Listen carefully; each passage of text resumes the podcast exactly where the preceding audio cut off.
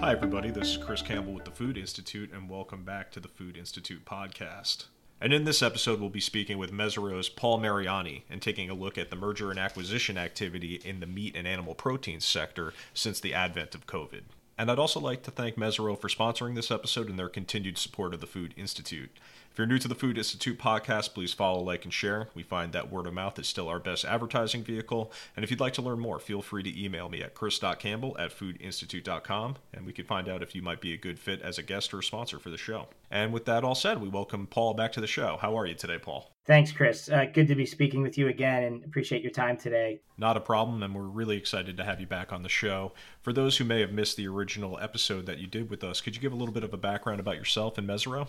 I'm a managing director in Mesirow's investment bank, uh, focusing on middle market uh, mergers and acquisitions and capital formation transactions within the food, beverage, and, and agribusiness industry. Mesirow is an independent, employee owned, diversified financial services firm based in Chicago with offices around the world. Mesirow Investment Banking has a middle and lower middle market focus, which, at least in terms of the food value chain, I typically define as working with private equity and family founder owned businesses that generate between $5 million and $50 million of EBITDA.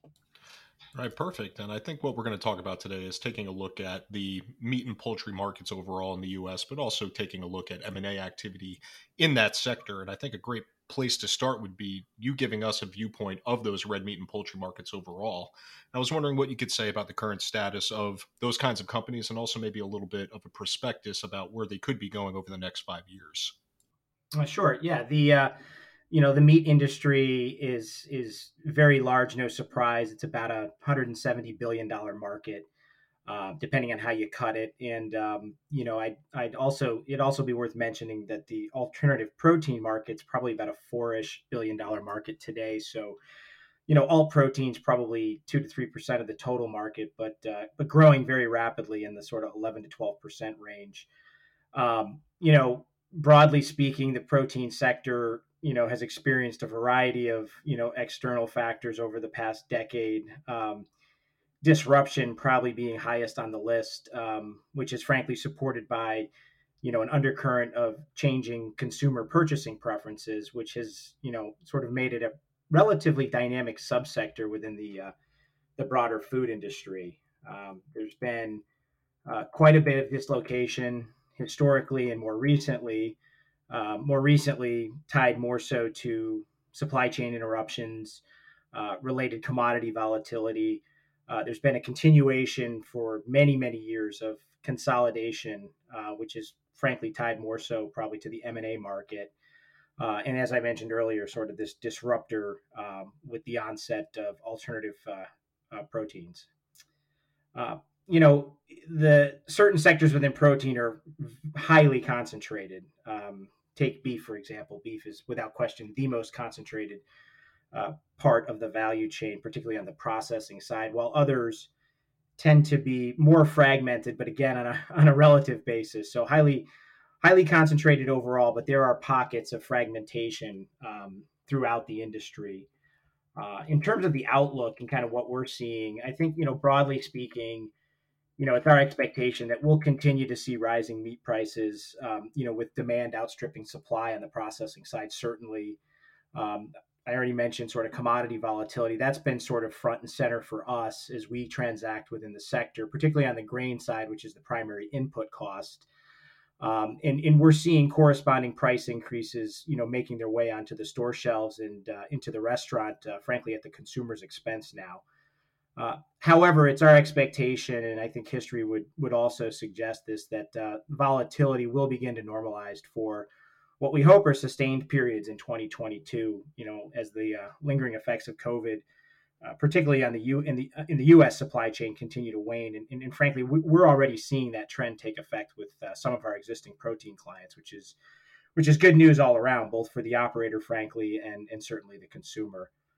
Uh, I guess the last thing I'd add in terms of just the broader market and some of the underpinnings that are presenting maybe challenges today is no surprise labor availability and just the rising overall cost of doing business. I think continue to be you know problematic um, for the uh, near term foreseeable future. Uh, obviously, there's a lot of policy and, and, secular factors at play there, but that's certainly been, I think, a challenge all the way around. And it transcends into other uh, across other industries, of course. So one of the points you brought up there was about plant-based slash alternative proteins. Uh, cell cultured probably also falls into that. So I was wondering if you could expand on that a little bit and just kind of show your experience with how these plant-based and cell cultured startups are affecting those traditional titans in the beef and poultry markets, and how that might be affecting M and A a little bit. Uh, you know, overall with the protein market. Absolutely, yeah. I mean, I'd probably start uh, by saying, you know billions have poured into the plant-based market. I think it was about 3 billion altogether in 2021. Just is a staggering amount of capital chasing um, what are in many instances much earlier stage uh, upstart companies. Uh, but you know, there's been a very uh, significant trend over the last you know five years or so, and, and we don't see any evidence that this is going to let up anytime soon. And you know you're seeing deployment across all types of actors institutional capital providers um, large protein integrators and, and, corporate venture arms of large cpgs uh, you know i think it's you know our view and, and, most i think most others that you know there's a huge runway for this category um, and and i think it's largely driven by uh, either real health benefits and in some cases perceived health benefits uh, and importantly uh, how consumers have placed a growing value on sustainability uh, and environmental stewardship. And that's also uh, impacted how institutional capital providers have begun to thematically deploy their capital. So it's been a pretty interesting uh, part of the protein sector. Um, I think, sort of macro in the US uh, in particular, I, I, suspect the notion of a more of a flexitarian consumer will drive the lion's share of the category demand. I think, um, you know, look, consumers enjoy choice and, and choice that enables them to make you know decisions that make them feel not only good about what they're putting into their bodies, but also feel good about the impact those decisions have on the, the broader uh, environment. So I think you're seeing a natural uh, gravitation toward some of these alt protein uh, branded and, and, private label products. Uh, I, I, think my personal view, though, is you know the trend has seemingly lost some some of the wind in its sails uh, more recently, particularly within food service. So no surprise. Uh, but I think generally speaking, uh, alt protein is always going to have a, a, pretty meaningful place in the marketplace. I think rebounding food service, um, which we're seeing evidence of clearly in this environment, will will be a further boon for the category. Uh, you know, if you were to ask me, is it going to be mainstream anytime soon? I think fractionally mainstream as compared to animal proteins, particularly in the U.S. Um, I do think the key variable here is going to be, you know, how soon do we reach price parity with respect to alt proteins and animal proteins? And, and frankly, that's a shorter horizon today for plant based proteins and probably a much longer one for something like that you mentioned, Chris, sort of a cell cultured product. Uh, and I guess, you know, at the end of the day, um, the way I kind of think about alt proteins is, you know, look, it's it's it's growing within a massive broader protein sector, and it's growing at a rate of three to four times sort of the underlying traditional growth rate um, of the of the broader sector. So, you know, it's hard to say where it's going to go. There's there's lots of estimates out there regarding how big it's going to be in the next three, five, ten years. The numbers are staggering, no matter how you cut them. But I think the reality is there's a lot of high dollar value to the subsector, and um, I think that's going to um, cause a lot of interplay, not only with the traditional industry titans, as you you referred to earlier, but as well as the pure play companies like the Beyond Meats of the world and the Impossible Foods. And I think that really kind of vibes with a lot of the stuff we've seen at the Food Institute over the last year. You know, that blistering growth rate that plant based had, you know, probably wasn't sustainable. But I also agree that I think the flexitarian is probably the spot where you're going to see, you know, the most adoption and probably the long term kind of consumer uh, interest in these products. I don't think you're going to see people completely switching to them, but definitely going to be maybe eating them once or twice a month, maybe a little bit more. So I do think that's probably where a lot of the growth kind of remains. But I think it's a really exciting time to kind of see how that's affecting the traditional protein markets. And I'm wondering, with all of that in mind, how do you see m&a looking like with these new entries into the you know animal slash i guess overall protein market is the best way to put it but how cell cultured and plant-based is kind of affecting merger and ac- uh, acquisition activity in the sector? Are you seeing these companies being bought up by bigger companies? Do you think that these companies are looking to just be startups and get off on their own? How do you see that affecting M and A going forward? Yeah, no, it's a great question, and look, it's a combination of you know, sort of all the above. I mean, there's no there's no question there's sort of this sort of pure play magnet of, of capital chasing some of these earlier stage companies that have now you know, in some instances, grown to be very formidable competitors with scale and you know uh, large large scale distribution and and and, and prominent uh, presence on the shelf uh, in, within retail grocery and, and and certainly within food service. So yeah, look, it's it's certainly you know my view is you know there's no shortage of catalysts in and around the traditional meat industry. There's there are lots of um, compelling strategic reasons um, that uh, operators are pursuing, you know, strategic M and A transactions, whether it's to bolster, um, you know, existing capabilities to vertically integrate. We've seen a lot of that this year. Um, whether it's um, you know something more upstream like having access to a certain genetics profile when you're talking about you know upstream livestock, for example, um, and then just other value added capabilities throughout the value chain. So there's there's no shortage of catalysts um, that are that are that are you know continuing to propel what's been a fairly active M&A market in protein overall and frankly historically. Uh, so that that that's a good thing. I think in terms of some of these better for you categories uh, alt protein and alike um, you know look there are some very sizable formidable public and private companies out there that we, we we've sort of referenced earlier um, but no question it has a permanent place uh, in the broader CPG large protein integrator world um, they've been very acquisitive uh, with respect to high growth brands that purely play in the space. Uh, and also, many, if not most, of the big CPGs have have taken organic an organic growth strategy and put a lot of capital behind the development of their own brands to uh, go head to head with the the Beyond Meats of the world and the Impossibles and the Quorns, et cetera. I appreciate that insight. And I think what we can do now is move a little bit away from the plant based and maybe more into the traditional animal protein sector. And I know over the summer you recently helped that family owned pork producer with a sale. Uh, and I'd like to explore this a little bit more. I think we can use it somewhat as a case study in the current environment. And I think that's a good place to start is what would you say the current landscape's looking like for family owned businesses and corporate entities in the meatpacking sector? Uh, what would you say that dynamic is like right now?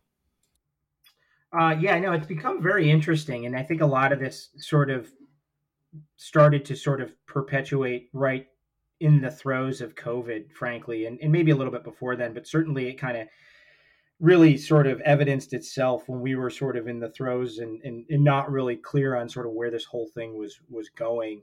Um, I think when you think about some of the small and middle sized companies that are frankly competing with the uh, larger uh, integrator integrators in the sector you know you naturally have sort of a disconnect between scale and scope of business between you know vertical integration or not fully vertically integrated you know the jury was out several years ago on whether that was a good strategy or not i think what we've seen is you know evidence would suggest when there are disruptions to the supply chain that being vertically integrated could be a good thing and, and probably is in many cases um, you know clearly you know, access to capital is always a thing, you know, when you're talking about size and scope of a business, how you deal with commodity volatility, um, that, you know, which ties frankly to the broader risk profile of the much larger players versus some of the smaller players. But, um, you know, we've, we've seen a lot of um, what I'd say are fairly well capitalized, mid sized protein companies pursue uh, or endeavor to pursue opportunistic direct investments in businesses that you know enable them to achieve some of those those capabilities so that they can frankly you know continue to compete head to head with either larger players uh, in the industry or um, you know continue to be competitive in the very niches um, you know where they you know that they excel in and you know frankly we've seen you know more often than not a lot of folks in the protein space are met with, uh, particularly in this environment, the challenge of basically taking on more growth than they can handle. I mean, we have a client right now that's kind of going through that same same you know what I call high quality problem where they have more retail programs on the come than they can frankly service. And so the question is, okay, what do we do? How do we how do we expand our our our, our portfolio of capabilities so that we can continue to meet the demand that um, that our retailer customers are are asking us to. So so look, it's it's been a very dynamic, uh, certainly environment. Um, you know, there's always a natural, I guess, perceived disadvantage between small family owned and the large folks that play in the space, but I think the reality is those that have, you know, good balance sheets, good operators, nice market positions, uh, very competitive in their particular niche, um, have absolutely looked to advisors to help shepherd them through a process, which in some instances may be a partial exit, full exit, or uh, uh, conversely on the buy side where they're looking at you know buying a direct competitor or or acquire someone that delivers an adjacency that helps them sort of broaden their scope of, of capabilities and, and continue to be competitive. So I know we're talking about the acquisition aspect there, but what about smaller family operations that are looking to sell? What kind of market factors are you seeing right now, or at least what are they telling you uh, sure. uh, when they're looking to do these kinds of sales? What kind of market factors are influencing those kinds of decisions right now? Yeah, that's a great question, and it's it's no surprise. It's a conversation we're having often, uh, which is you know from my perspective a wonderful thing because we love to get out and talk to business owners about you know what what it's going to take to help them achieve some of these um, you know positive uh, albeit hurdles that they that they need to uh, that they're met with um, you know a lot of times when we're talking to folks um, you know more often than not the business is at some sort of key inflection point and that can be defined you know very broadly obviously there are a lot of idiosyncrasies to um, either the shareholder base and um, generational components of, of folks that may want to stay in the business or older generations that are looking maybe for an exit or a partial exit. Um, I think uh, risk adjusted capital availability is always always one of those things, and I say risk adjusted because a lot of these are you know very you know good businesses, strong operators, good balance sheets, very profitable, have plenty of access to capital, but when they do their own personal sort of risk calculus. Um, it doesn't mean that they're necessarily going to go out and get the capital that they're able to, if you will.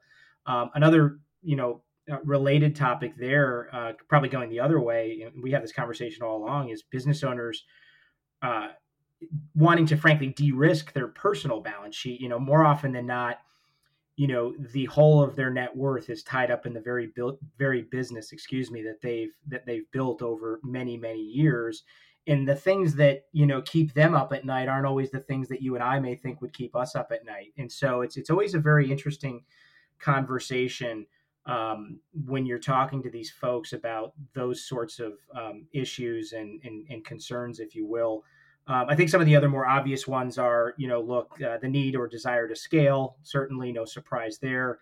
Uh, when you're talking about specifically in the protein world, um, again, that you alluded to it or, or, or, pointed to it in your prior questions, that interplay between mid-sized companies and, and, and, the, and the big folks out there. I mean, that's always a challenge. And with the experience we've had right through COVID and currently in the, in the current state, you know, securing offtake capacity is, oh, has been a, a real significant sort of, you know, elephant in the room effect, if you will. Um, so that you can, you know, ensure that you, you know, products getting to the, getting to the right place and getting through the the value chain and onto the shelf. Um, legacy issues we talked. I, I, sort of made reference to that. That, that that's always one. Um, and then lastly, I guess on the sell side in particular, um, a lot of clients just come to us through a lot of different channels, and and they recognize either that the market is just so good right now that they're willing sellers, and, and maybe are willing sellers much sooner in the life cycle of the business they've grown than they expected. You know while others uh, uh, have recognized that there may be you know for example rampant consolidation and you know imminent or more intense competitive threats to their business that may limit shelf space opportunities in the grocery store um, and uh, you know realize that maybe an exit with or a partial exit with an institutional partner or an exit outright an outright exit, excuse me, with a strategic is probably uh, a win-win from their perspective in terms of sustaining the legacy of the business that they invested in and built, and secondly, um, and maybe firstly, and depending on the entrepreneur, um, giving them an opportunity to really monetize, um, you know, monetize the very business that they've built.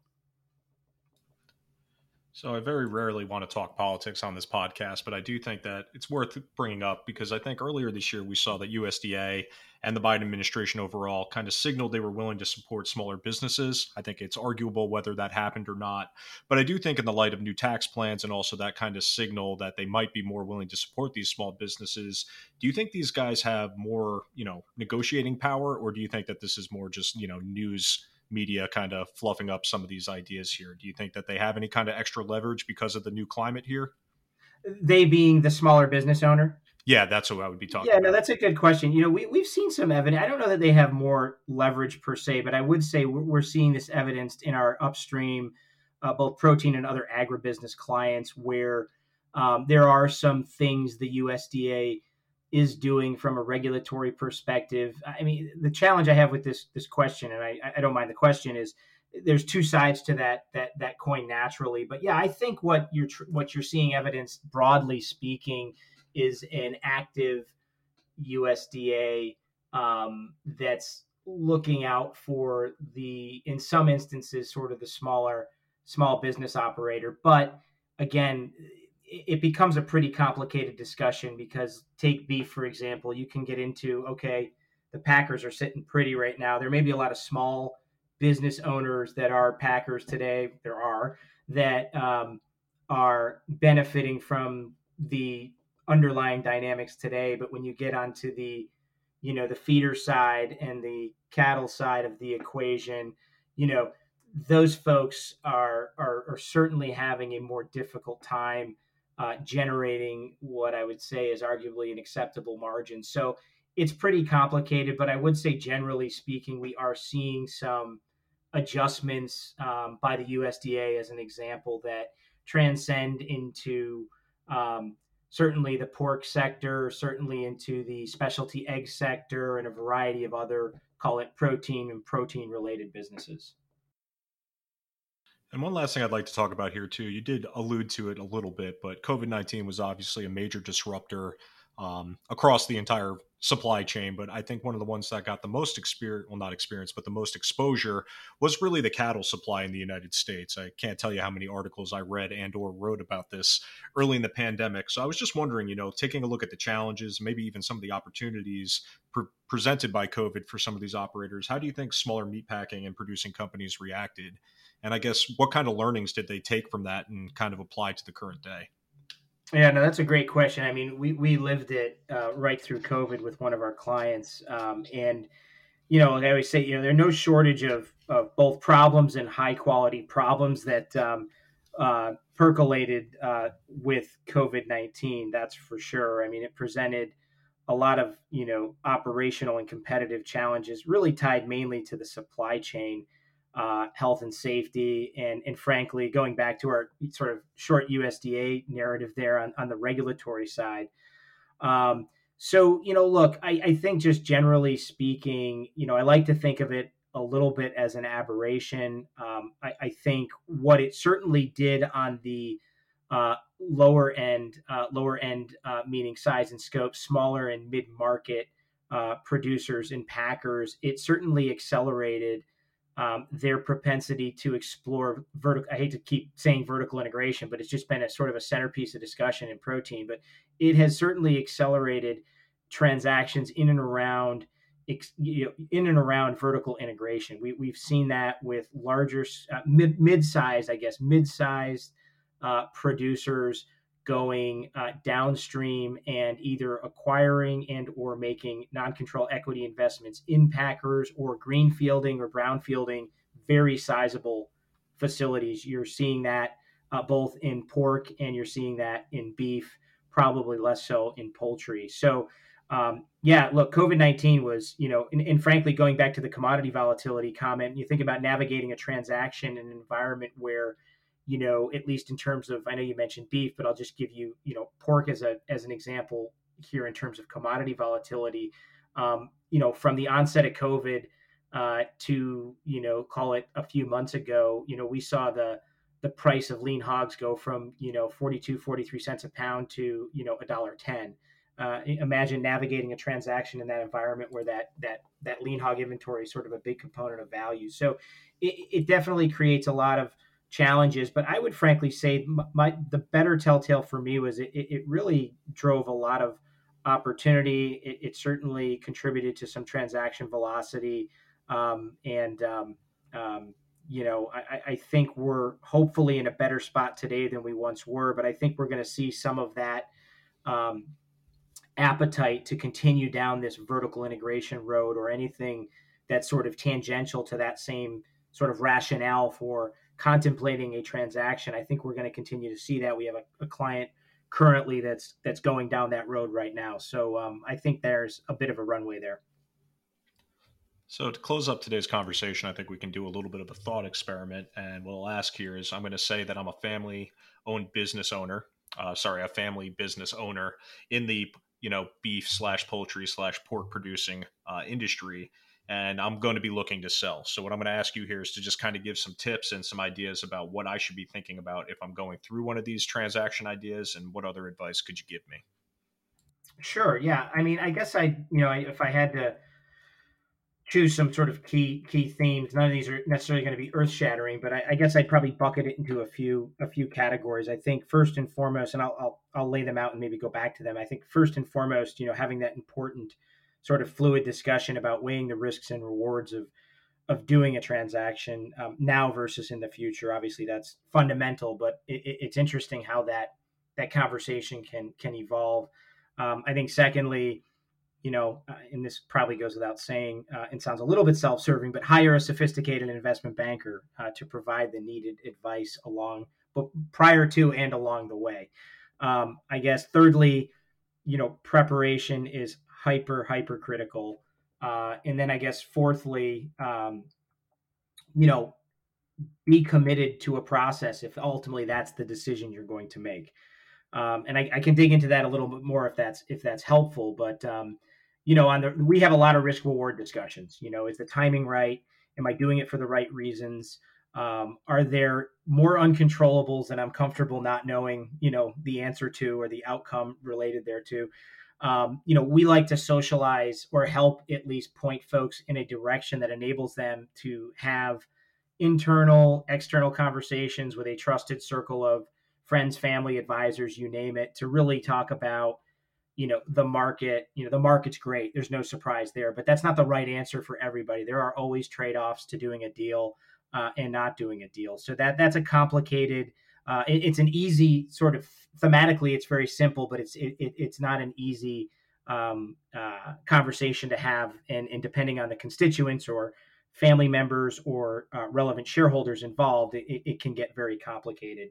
Uh, my second comment on hiring a sophisticated investment banker kind of probably goes without saying but i think at the end of the day you really want someone that you you're, you're aligned with um, from just frankly a pure fit perspective, but just uh, more importantly than that, maybe even just from a philosophical perspective, you really want the right um, individual with the right experience um, looking out um, for you and, and, and on your behalf as you navigate what's going to be um, a myriad of complex hurdles to get through uh, from the time you decide to potentially uh, explore a process to be in market to closing a transaction. Uh, on the preparation front, I, you know, I just can't emphasize enough how important it is for folks to have their house in order. And not everybody has their house in order to the same standard, and that's not what I'm suggesting here. But it really ties back to, you know, having you know having your your day to day financial and commercial uh, components to your business uh, and a state for that matter sort of organized and, and, having an advisor in early or advisors in early to help sort of walk one through sort of what it means to be prepared. I mean at the end of the day we're all trying to be efficient maximize value and minimize negative surprises. And that that's what you know that's why preparation is so key because there's always going to be a surprise. Hopefully it's not too negative.